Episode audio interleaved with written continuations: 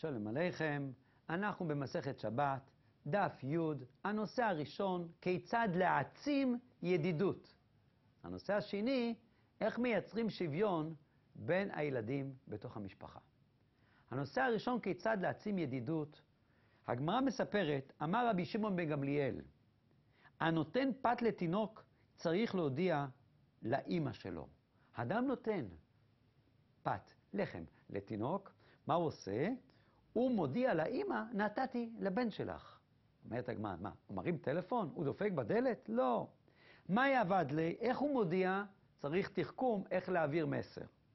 אמר אביי, אומרת הגמרא, שייף למשחה ומלא לכוכלה. מה הוא עושה? הוא לוקח ושם מכחול בתוך העיניים, שמן סביב העיניים של הילד, ומה קורה? הילד מגיע הביתה, ואימא שואלת, מי שם לך את המכחול סביב השמן, מי, סביב העיניים? הוא אומר, משה. למה? משה לא רק את זה שם, הוא נתן לי גם סנדוויץ', נתן לי לאכול. מה בעצם אומרים חכמינו? מדובר פה במשפחות שהם התחילו חברות, ואחד מבני המשפחה אומר, אני רוצה להגדיל את החברות בין שני המשפחות. מה הוא עושה? הוא רואה את הילד של השכן, שמסתובב והדלת סגורה, אף אחד לא בבית, והוא בחדר מדרגות, או שהוא בגינה. הוא אומר, תגיד לי, יעקב, אולי אפשר לתת לך לאכול? הוא אומר, ודאי, אני באמת רעב. הוא נותן לו לאכול, ואחרי האוכל הוא מחפש גם דרך להצביע להורים של הילד שהוא נתן, לא ממקום שהוא רוצה משהו תמורה, הוא רוצה להרבות ידידות עם המשפחה השכינה. עכשיו, איך הוא עושה? צריך פה הרבה חוכמה. הוא לא דופק בדלת ואומר, רינה, נתתי לבן שלך אוכל. אה, תגיד, בשביל מה נתת לו? מה, הוא רעב? אין אוכל בבית? לא. הוא נותן ארטיק. למי? לילד. חוץ ממה שנתן לו אוכל, הוא נתן לו גם ארטיק. הילד מגיע הביתה, האמא רואה שהילד בשפתיים משהו אדום. היא אומרת, תגיד, מה זה? הוא אומר, מה זה, השכן? הוא נתן לי גם אוכל, גם ארטיק. מה בעצם קורה פה? רב אייזיק שר, מגדולי ישראל, אומר שכשעושים חסד ורוצים להגדיל ידידות, צריך הרבה חוכמה. לא להביא את השני למבוכה, אלא להביא את השני לתקשורת, לאהבת חברים, לרעות, לידידות.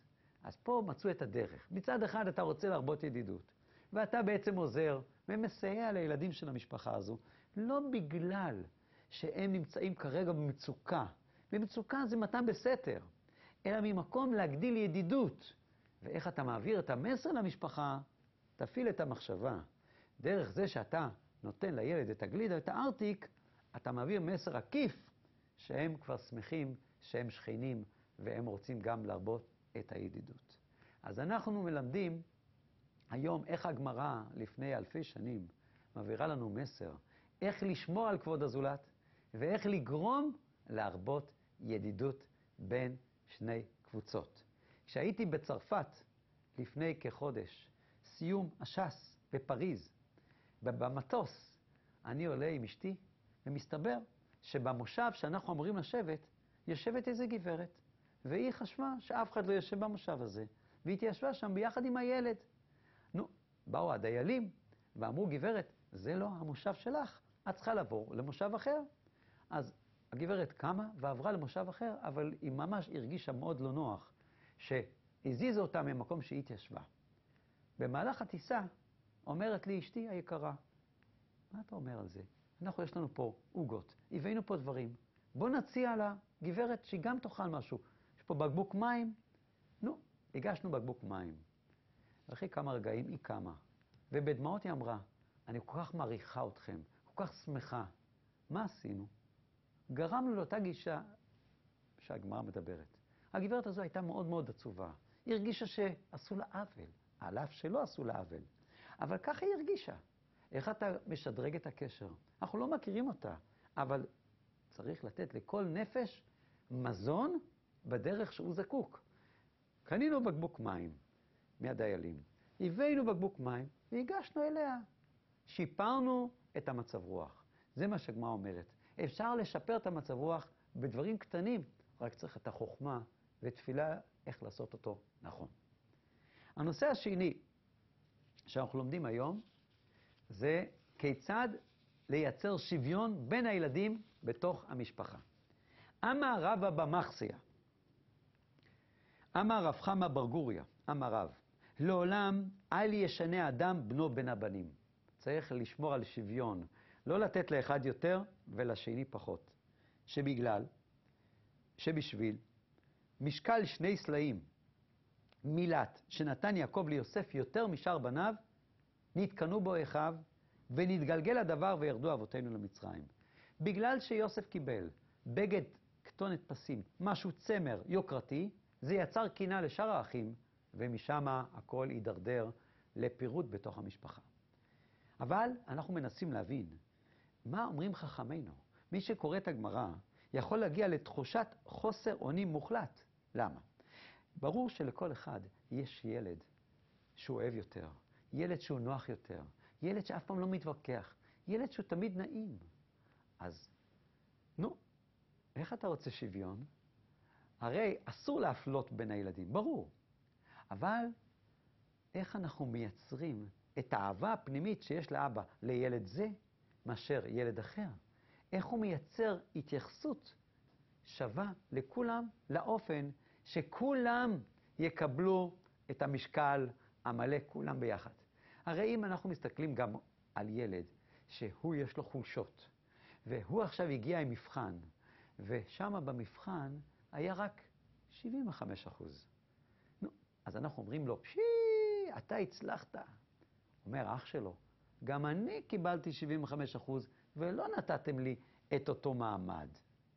למה? הרי הילד השני הוא הרבה יותר כישרוני, מצפים לי יותר, אבל אין פה שוויון. הוא 75 אחוז והוא 75 אחוז. לא אתה נותן תעודה ולשני אתה נותן עקיצה. אז איך אנחנו מגלגלים שיהיה לנו שוויון בין כל חלקי המשפחה? וכאן אנחנו מגיעים למסר של חכמינו, שכדי לא לגרום קינה בין הילדים, איך אנחנו מנהלים נכון את חיי המשפחה. הרי גם בנושא כספי, הגדול זקוק לרב-קו, לכרטיס רב-קו כדי לנסוע לסבתא, והקטן בין השנתיים גם רוצה. אז מה ניתן לו? אז איך אנחנו מייצרים בכל תחום את העידוד ואת השוויון כדי שכולם ירגישו ביחד? יש פה דבר מאוד מעניין. כשיש לך נטייה רגשית לאחד הילדים, זה דבר פנימי שלך. כשאתה רוצה להעביר מסר, אתה צריך לקחת את זה אחרת. הרב דסלר מסביר שבוודאי לפעמים יש ילדים שאנחנו צריכים לקרב יותר, להעניק להם יותר יחס. המבחן של ההורים, האם הם מצליחים לעשות את זה מבלי לערב את האהבה האישית? אם ההורים הגיעו למסקנה שבתקופה זו עליהם לעודד את אחד הילדים להרעיף עליו מתנות, יעשו זאת בחוכמה, כמה שיותר בסתר, אבל בעיקר יבדקו את עצמם היטב, שהם עושים זאת, עושים זאת רק מפני דרכי החינוך ולא מפני שבסתר הלב הם אוהבים אותו יותר. לילדים יש חיישנים רגישים. אם התנהגות של ההורים נובעת מאמת פנימית, הם לא יקנו. הם יקבלו זאת בהבנה. רק אם יחושו הילדים אפליה וחוסר צדק, הם עלולים לפתח קינה ושנאה. ועל זה צריך כל יום להתפלל, שייתן לנו בורא עולם שכל ובינה, כיצד לחנך את הילדים וכיצד להפיק מהם את המירב ולגדל אותם באהבה ובאחווה ושלום. תודה רבה.